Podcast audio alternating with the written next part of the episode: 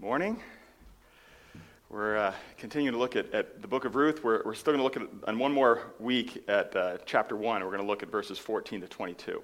Um, but uh, as we think about improving ourselves in, in our world today, there's all sorts of different apps for, all, for everything for self improvement, right? But I, I have yet to see an app that helps us learn how to love people better. And I, I, think that that you know, is probably the thing that our, the people of our world need most to learn right now is how to love one another. Um, that is absolutely one of the themes of the book of Ruth is love. It's, it's how God loves his people, how God loves Naomi and Ruth.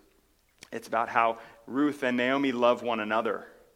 Um, we're going to be introduced to a character, Boaz, in the next chapter, and, and it's about him loving Ruth and Naomi. Um, love is, is a theme of the book. And so this morning, what we're going to look at is really how Ruth, what Ruth has to teach us about how to love people in our own lives. So uh, listen to God's word. I'm, I'm going to, just to, just to catch you up, if you haven't, if you weren't listening the last couple weeks, if you haven't uh, been with us the last couple weeks, uh, basically the book of Ruth begins with Naomi, who is married to a, a man named Elimelech. They leave Israel because there's a famine. They go to Moab in order to try to find food in order to try to live. So they live there for a while. And while they're there, Elimelech dies. And then their two sons die. And all Naomi is left with is her two daughters in law, Orpah and Ruth. And they finally decide to, to come back to Israel, to return to Israel. And on their way back, Naomi tries to convince them not to go with her, to go back because they have a better hope for a future back in Moab. And this is what happens next. So listen to God's word. Then they lifted up their voices and wept again, and Orpah kissed her mother in law, but Ruth clung to her. And she said, See, your sister in law has gone back to her people and to her gods. Return after your sister in law. But Ruth said, Do not urge me to leave you or to return from following you. For where you go, I will go, and where you lodge, I will lodge. Your people shall be my people and your God my God. Where you die, I will die, and there will I be buried.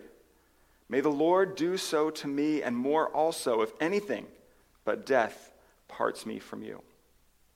And when Naomi saw that she was determined to go with her, she said no more.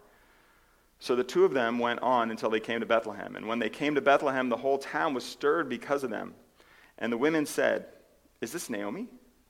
She said to them, Do not call me Naomi Call me Mara, for the Almighty has dealt very bitterly with me. I went away full, and the Lord has brought me back empty.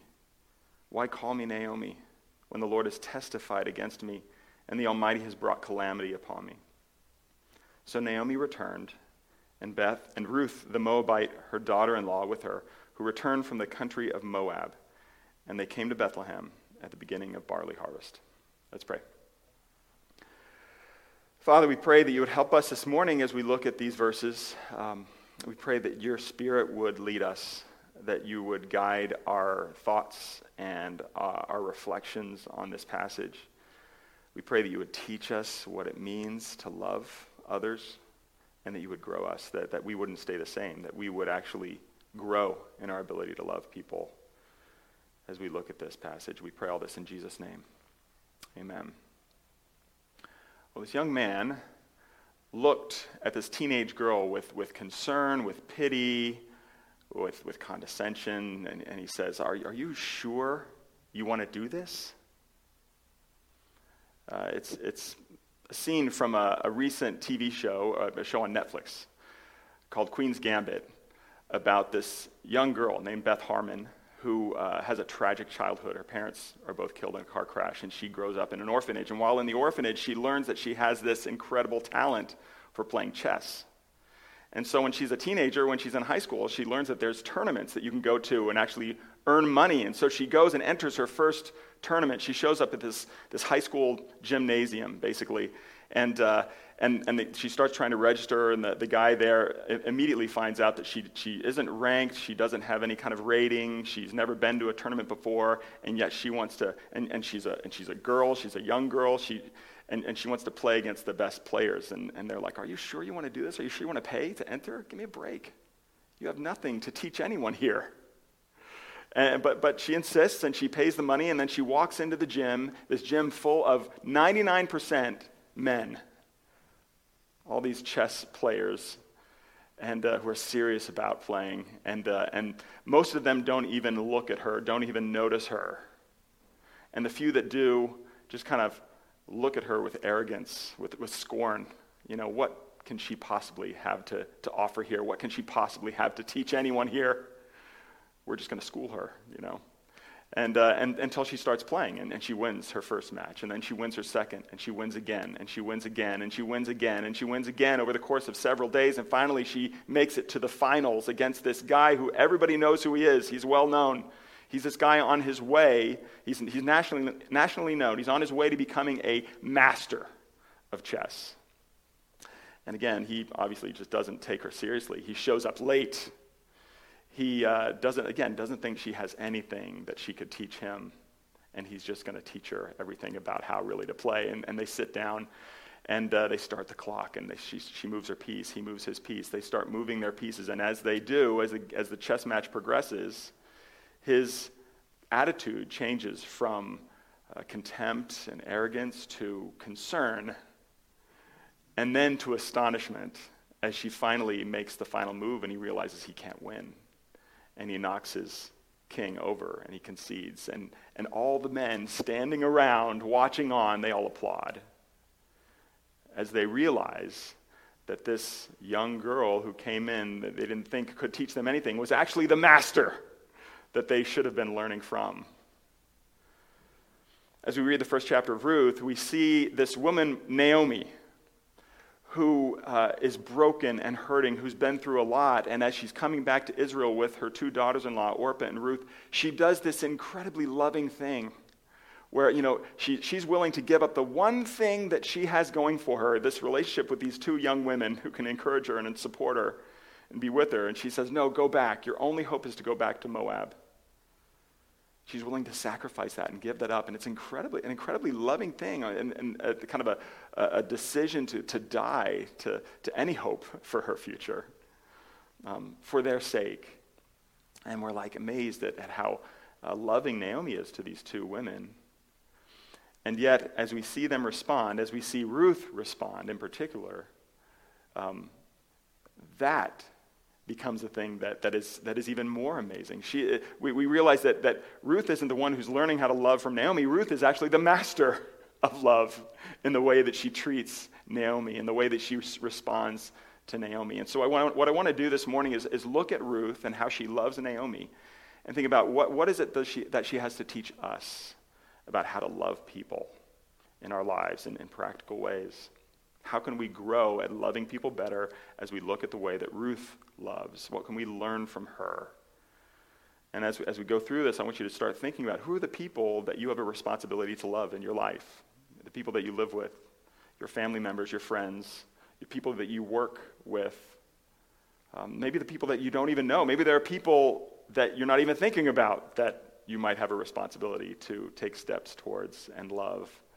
Um, think about these people as we think about what it means to love. And, and I'll just tell you right up front I am going to be shamelessly stealing a lot of this material from a guy named Paul Miller, who wrote a book called A Loving Life, um, all about the book of Ruth, and, and, uh, and particularly um, what he has to say about how Ruth loves Naomi here. I'm stealing from him because I believe he's, steal, he's stealing straight from Scripture. I think he's spot on in what he says about how Ruth loves Naomi. But I'd encourage you to read that book um, if you want to learn more about how to love people.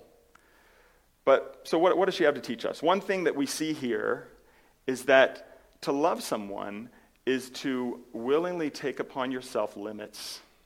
Love is incredibly limiting to your life, it, it narrows your life, it, it confines you, it boxes you in. It's going to make your life narrower. As, as Naomi urges Ruth to leave her, Ruth makes this incredible statement. She even makes a vow May the Lord do so to me, and more also, if anything but death parts me from you. Right? In verse 17. But, but she makes this incredible statement starting in verse 16. And, and, she sees Naomi trying to, to get rid of them, trying to shoo them away, trying you know, for their own good, go back to Moab. But Ruth, what she, she looks at Naomi and she realizes what Naomi needs more than anything else right now, in the midst of her heartache, in the midst of her pain, is she needs someone to say, I'm not going anywhere. She needs someone that's going to say, I'm going to stick with you no matter what. And that's what she says, essentially, right? The very first thing that actually it talks about in verse 14, it says, Orpah kissed her mother in law, but Ruth clung to her. That word clung is the same word that's used back in Genesis when it talks about Adam and Eve. Uh, the, the foundation for marriage it talks about how a man will leave his father and mother and cling to his wife. You know, that, that, that commitment to attach yourself to this other person no matter what. That's what Ruth is doing here with Naomi. She says, I'm, I'm going to glue myself to you. I'm going to super glue myself to you. You are not getting rid of me. You are stuck with me. And, and in doing that, what does that do? That, that limits Ruth's life tremendously, radically, right? I mean, if anybody, any, anybody's been in a, or seen a three legged race, you know, when you tie your leg to another person's leg, that limits your ability to move, right? That limits your freedom. In the same way, as, as Ruth clings to Naomi, as she says, Where you go, I will go. Where you lodge, I will lodge. Your people shall be my people. Your, your God, my God. I am, I'm all in. I'm attaching myself to you. I'm committing to you. And in doing that, I'm taking the consequences of the, the limitations that that's going to place on my life, of, of the, I'm not going to have the freedom that I had before because I'm committed to you, Naomi. That's what love does. It, it limits us. And, and as she keeps going on, it, she, she keeps boxing herself in more and more with every single statement, right? Where you go, I will go. Where you lodge, I will lodge. Where you stay the night, I will stay the night. Your people shall be my people. The people that are associated with you, I'm going to associate myself with them. However, might, however that might limit my life, your God will be my God. Where you die, I will die. She even limits her life to the extent that it, it, this commitment goes beyond Naomi's life. You realize that.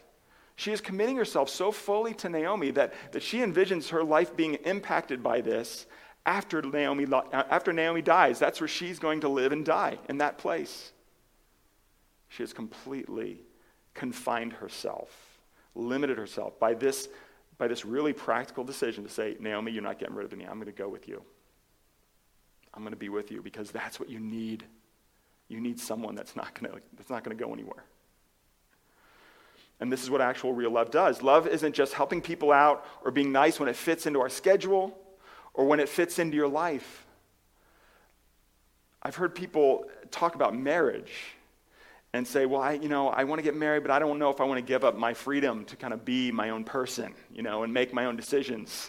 or people want to get married and they want to still kind of stay separate and be like, I'm, I'm going to, you know, I don't want to give up my freedom. I want to do what I want to do.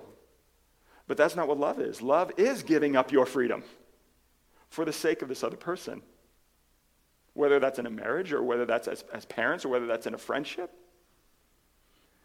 or whether that's in, in just kind of a, an acquaintance uh, as you, as you see a person who is in need for their good. It's to give up your freedom in practical ways, to limit yourself, to be willing to limit yourself. You know, when you, when you see somebody who's in need financially and you give towards that need, that's going to limit you. You're not going to be able to spend that money on yourself, right? That's going to narrow your life. As you see somebody who needs time, or, or a project that needs time, people who need help, that's going to limit your life because you're going to give up your own time you're not going to be able to do what you want. Love is limiting. Um, just a kind of a, a, silly example of this. Um, we, we, are, we are constantly finding this out as both Kim and, my, Kim and I as we do foster care. Um, uh, just uh, a, a, couple weeks ago, I was talking to one of our, our grown boys you know, we're getting to that stage in life. I think we were watching a TV show or something like that where they were talking about, you know, the parents had, had their kids moved out, and so they were deciding what to do with their rooms now, right? And uh, I was talking to one of our one of our grown boys about this. You know, like you know, our, our older boys are getting to the point where, where they're you know looking towards moving out and being on their own. And and uh, in normal circumstances, we would be like, what would we do with these rooms? I could make it into an office. I could make it into an exercise room. You know, right now we have an exercise bike in the middle of our living room. I could, I could have an exercise room, you know, that'd be pretty cool. That's what a lot of people think about and do, you know, when their kids are moving on. But, but we've, we've made this decision um, to invite these other people into our home and to live with us. And, and we don't have that option anymore, right? I mean, it's a silly example, but, but that's what love does. If, if you make a decision to love people, it narrows your life, it limits your freedom. Are you doing that? Or are you just kind of being kind to people, helping out when it fits in to your schedule, to your life? Secondly, we see that, that uh, love is incredibly lonely. It's incredibly lonely. Um, Ruth's speech is so incredibly beautiful as she, as she makes these pronouncements starting in verse 16 and going into 17 that we, I think some of us may miss the cost that goes along with this commitment that she makes to love Naomi. Uh, we miss the loneliness that she is experiencing, that she experiences, that she is likely to experience. I mean, think about it. First of all, she's a woman, a widow herself in a living in a world that is absolutely dependent on men. People's livelihood, people's safety and security is dependent on men. That's what the culture was like then.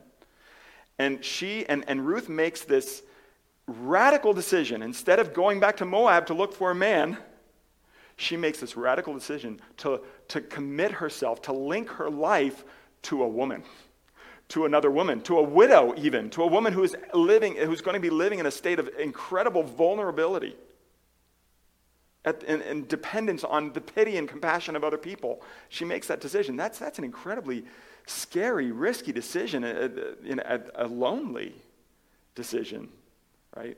But on top of that, she's, she's not just a woman, but she's, she's a Moabite going back to Israel. As I mentioned last week, you know, the, the Israelites and Moabites, you know, they didn't really think too highly of one another. And so as, as Ruth goes back to Israel, she's very likely going to be facing prejudice, um, marginalization, people treating her as if she's invisible. And you even see that beginning to happen right here in this passage. It says in verse 19, the two of them went on until they came to Bethlehem, and when they came to Bethlehem, the whole town was stirred because of them. They, the whole town sees them, Naomi and Ruth. But then the women, what do they do? They, they just talk about Naomi. They just talk to Naomi. They, they completely ignore this Moabite girl that's with her. But, but it gets even worse because look at how Naomi responds. When they say, you know, is this Naomi? And Naomi says in verse 20, do not call me Naomi, call me Mara for the Almighty has dealt very bitterly with me. And then she says these, these words in verse 21 that had to be absolutely brutal for Ruth to hear. She says, I went away full, and the Lord has brought me back empty. Can you imagine how that felt? As Ruth stands there next to her, as Ruth has just committed, saying, I'm going to cling to you. I'm going to go wherever you go. I'm going to stay with you, Naomi. And Naomi says, I've got nothing. It's as if Ruth's not even there. It's as if Ruth never, it didn't even like make this commitment to love her, to be with her, to support her. I mean, if, if, if I was Ruth, it would, it would be so easy for me to be like, oh, forget that. I'm going back. How lonely must that have felt? As a result of, of Ruth's decision to love Naomi, she was put in a position to feel absolutely alone. And that is the hard reality about love. Love isn't always going to leave us with warm fuzzies. Love is not always going to result in others appreciating how we have chosen to limit our lives for them. Love doesn't always have an immediate feel good payoff. Love is hard, it's unappreciated. Sometimes it's even resisted. It can be frequently ignored. And so, this is the thing if, if you hope to really love people, then don't do it with the expectation that you're going to get a lot of attention and notoriety for doing it, that you're going to get a thank you. Because loving people means that often we're not even going to be noticed, we're going to be taken for granted. So, love can be incredibly lonely. And that brings me to my last point, though. To, to really love people, we need to link our love to something that lasts. We need to link our love to what lasts, what will satisfy our hearts rather than other people's opinions, other people's applause, other people's thanks. That's the only way we can love. Ruth has limited her life in a radical way by committing herself to Naomi, right? Not just while Naomi, Naomi's alive, but even after she dies. And she does, does this incredibly risky thing without demanding attention, without demanding applause, without demanding even a bit of appreciation. How does she get the strength to love like that? And I think there's at least a tiny bit of evidence here that she has tapped into a power, a strength that is greater than those things. That can sustain her, that will last longer than those things. She's getting her strength from God Himself, from resting in God. How do I know that? Well, she has made this statement in verse 16. She says, in addition to saying, I'm going to stick with you, Naomi, she says, Your God will be my God. So, to a certain extent, she's recognized that, that she's shifted her allegiance from the gods that she grew up with to this new God, to the God of Israel. And there's even more evidence that, that she's kind of come to know a little bit about who this God is, the, about the, the, the, the love of this God. When she makes this vow in verse 17, she says, May the Lord do so to me, and more also, if anything but death parts me from you. When she says, May the Lord do so to me, she uses the word Lord. That word Lord, again, is, is, is a translation of Yahweh, the, the, the familiar, personal name that God has given to his people. It seems that, that Ruth has, has at least begun to, to, to get to know the God of Israel, Yahweh himself, to have a relationship with him to the point that she is actually drawing strength from him rather than how Naomi treats her rather than how her life is confined and limited and not going the way that she would pick, probably. She has tapped into God. She has linked her heart to God and His love for her and, and, and his, his greatness and His power and His faithfulness. She has linked her heart to Him to, to draw upon that power to continue loving. And that's the only way any of us can love. We, we will only be able to love this way, to love in a way that takes on limits, to love in a way that may be incredibly lonely, if we, if we link our hearts, if we link our, our lives to a power source that is sufficient to hold us, to, to, to power us, to sustain us. I remember when we, when we used to meet at the middle school many, many years ago, we used to park our, our trailer with all of our junk in it at the firehouse over here. And, and we had this yellow beat up truck that I think Mark bought for like 500 bucks that, that like ran for 10 years. And it was amazing. Every Sunday, just that, that faithful truck would drive up the street to, to bring the stuff to the middle school, and we'd unpack it every Sunday and then drive it back. But there were a couple times we showed up on Sunday morning and turned the key in the ignition, and nothing happened. And uh, ob- the most obvious answer was that the battery was dead. And, and, and I remember the first time it happening when I was there, I was like, okay, we got we got to get some jumper cables. I, I, I, pulled up my little, I had a Nissan Altima, a little tiny you know, car, pulled up next to it, connected it to the, this, this pretty big truck, and then turned the key. And all we got was click, click, click, click, click, click. That's it. That's it. It wasn't going anywhere. Um, but it wasn't until, remember, Paul Kerr would pull up in his massive pickup truck and we connect that thing to the, uh, the, the, yellow truck out there, and, and, we, and we start, we, we turn the key and immediately, boom, start right up. Because uh, trying to connect it to that little tiny car was not enough. It wasn't strong enough. And that's the thing. We need to connect our hearts to a, a person that is strong enough, a person that is faithfulness, a person who will love us enough that that we will be content and satisfied and okay even in the midst of, of the loneliness of loving others and the limitations of loving others. We need something, you know, remember the, the old uh, Energizer battery commercials, you know, it keeps going and going and going and going. That is the love of God. That is the only way we can get the strength to love when we're not appreciated, when we're not noticed, when, we when, when people don't like how we're loving them and they resist it. The only way we will be able to love, to take on the limits of love and the loneliness of love, is to, is to hook up the cables of our heart to the lasting love of God. If His love is sustaining me, then I am not preoccupied with how my life is being limited. I'm not preoccupied with how hard it is to love people. If His love is powering me, then I am never lonely. I know that He sees me. I know that He has loved me.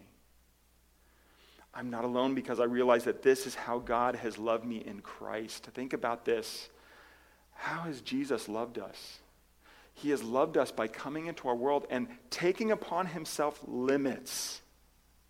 The one who, who through whom all of creation was, was made, the one for whom all creation has been made, the one who rules over all things, the one who deserves all glory, has limited himself by coming into our world and living as a creature, as a man, amongst people who are sinful, by suffering, by being rejected, by being overlooked, and eventually by being nailed to a cross. What's more limiting than that? He chose that for us. What is more lonely than what Jesus experienced on the cross?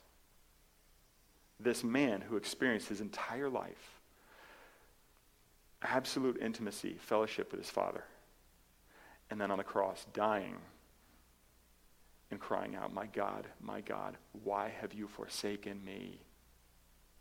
Who is more lonely than that ever? The way that Ruth is teaching us to love here is simply a preview of how Jesus loves. And that is the love that will last, realizing that because of Christ, we have a God who has, like Ruth did with Naomi, who has clung to us and said, I'm not letting go. No matter how you might fail, no matter what you might have done, no matter what you might do, I'm going to hold fast to you. That is where we get the strength to love. And so let's rest in that and let's really think critically about how we are loving the people in our lives. Are we willing to take upon limits? The inconvenience of having less freedom in all sorts of different ways? Are, are, are we willing to love even though it's hard and lonely and painful? Let's rest in the, the love of God that clings to us no matter what through the work of Jesus. Let's pray. Father, we pray that you would help us to see this fact that through the work of Jesus, through his life and his death and his resurrection, that we have been brought near to you as we've rested in what he has done for us and, and that, that you are holding fast to us. Father, we pray that that, that that security, that certainty would be the thing that enables us to love. As Ruth loved Naomi, as Jesus has loved us. We pray this in Jesus' name. Amen. In response to God's word, let's take a moment to confess our sin, uh, to confess our failure to love, our failure to love God and love others. We're going to use the prayer that's printed in your order of worship if you have that in front of you, or it's also going to be on the screen. So please pray along with me. O God of all grace, we confess that we are sinners, but in Christ you have given us a Savior. Produce in us a faith to live by him, to make him our desire, our hope, our glory. Preserve us by his grace from this present evil world, so that its smiles never allure us, its frowns never terrify us, its vices never defile us, its errors never delude us. Cause us to live as strangers and pilgrims in the cities of this earth, knowing that our true citizenship is in the city of heaven, so that all we do may be done to the Savior's glory, in whose name we pray. Amen. Father, we now take a moment in the silence to, to privately confess our individual sin to you.